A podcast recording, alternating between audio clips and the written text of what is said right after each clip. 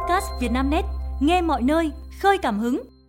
Mời quý độc giả theo dõi bản tin sáng ngày 29 tháng 2 của Vietnamnet, gồm những tin chính sau. Bộ trưởng Giáo dục bị giả mạo Facebook cá nhân. Chị em sinh đôi 11 tuổi cùng đạt IELTS 8.0. Dự báo thời tiết ngày 29 tháng 2, không khí lạnh tăng cường, miền Bắc lại rét tê tái. Theo Trung tâm Dự báo Khí tượng Thủy văn Quốc gia, hôm nay phía Đông Bắc Bộ và Bắc Trung Bộ sáng có mưa nhỏ, mưa phùn và sương mù, phía Tây Bắc Bộ có mưa rải rác, riêng khu Tây Bắc trưa chiều trời nắng. Khoảng chiều tối và đêm nay, không khí lạnh tăng cường sẽ ảnh hưởng đến khu vực phía Đông Bắc Bộ, sau đó đến phía Tây Bắc Bộ và Bắc Trung Bộ. Gió Đông Bắc trong đất liền mạnh dần lên cấp 3, vùng ven biển cấp 4 cấp 5. Khu vực Bắc Bộ và Bắc Trung Bộ trời rét, có nơi rét đậm. Từ đêm 29 tháng 2, khu vực phía Đông Bắc Bộ, Hòa Bình, Lào Cai, Yên Bái trời rét đậm, vùng núi rét hại. Trong đợt không khí lạnh này nhiệt độ thấp nhất ở phía Đông Bắc Bộ phổ biến từ 10 tới 13 độ, khu vực vùng núi phía Bắc từ 7 tới 10 độ, vùng núi cao có nơi dưới 5 độ, ở Bắc Trung Bộ 13 tới 16 độ. Do ảnh hưởng của không khí lạnh, từ chiều tối và đêm 29 tháng 2 tới 1 tháng 3, Bắc Bộ và Bắc Trung Bộ có mưa, mưa nhỏ rải rác. Từ gần sáng 1 tới ngày 3 tháng 3, khu vực từ Quảng Bình đến Khánh Hòa có mưa, mưa rào rải rác và có nơi có rông. Trong mưa rông có khả năng xảy ra lốc, xét, mưa đá và gió giật mạnh. Ngoài ra, từ chiều tối ngày 29 tháng 2, ở vịnh Bắc Bộ gió đông bắc mạnh dần lên cấp 6, giật cấp 7 cấp 8, biển động, sóng biển cao từ 2 tới 3 mét. Từ đêm ngày 29 tháng 2, khu vực Bắc Biển Đông gió Đông Bắc mạnh dần lên cấp 6, giật cấp 7 cấp 8, biển động.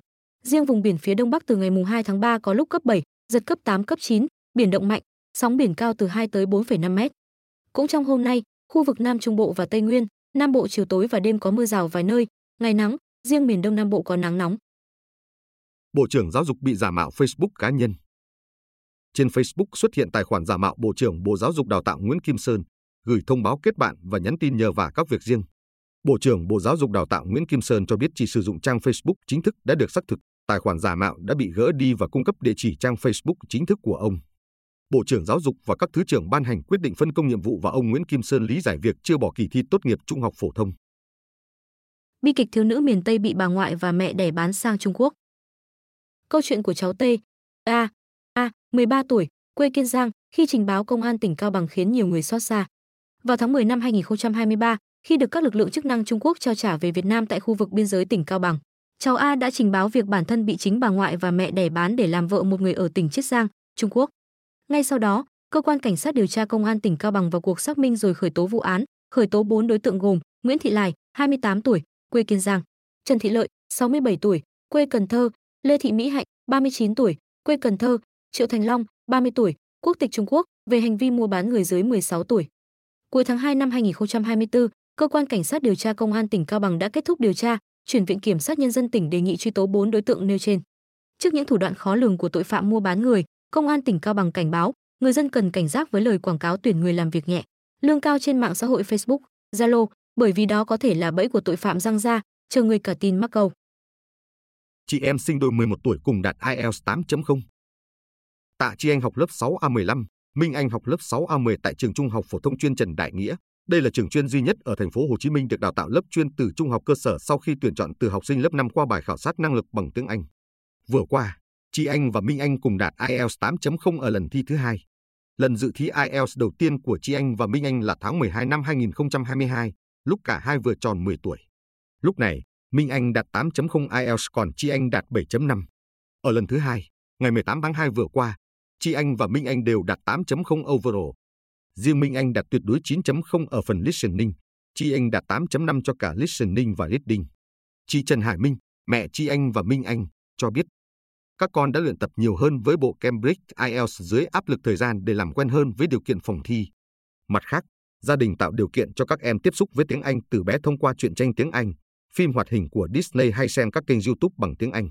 Chi Anh và Minh Anh mong muốn sau này tiếp tục học cấp 3 ở trường Trung học phổ thông chuyên Trần Đại Nghĩa hoặc trường Trung học phổ thông chuyên Lê Hồng Phong.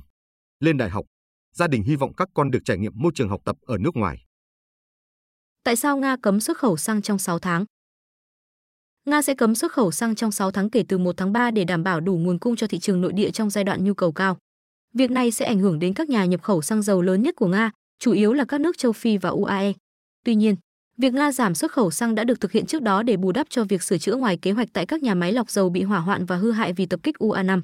Lệnh cấm mới của Nga sẽ không áp dụng đối với khối lượng cung cấp đã thỏa thuận cho nhiều nước, trong đó có các nước thuộc Liên minh Kinh tế Á Âu, Mông Cổ, Uzbekistan, Abkhazia và Nam Ossetia.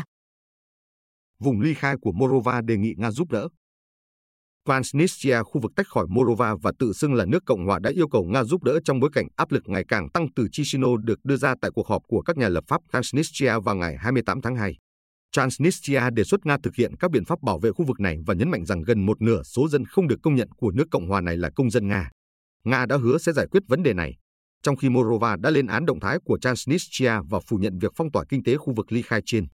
Mỹ ủng hộ chủ quyền và toàn vẹn lãnh thổ của Morova và khuyến khích hai bên hợp tác và xác định giải pháp cho những lo ngại của cộng đồng ở cả hai bên sông Nichu.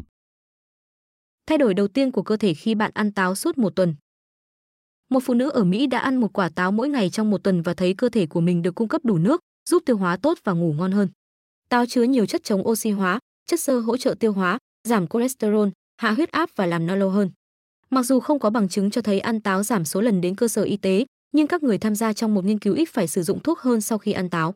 Ưu điểm khác của việc ăn táo bao gồm giảm cảm giác đói và cung cấp nhiều năng lượng hơn. Táo có thể được ăn dưới nhiều hình thức, từ làm sinh tố đến làm bánh và là thực phẩm thích hợp cho những người bận rộn.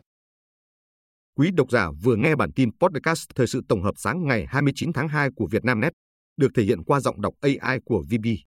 Mời quý vị và các bạn chú ý theo dõi.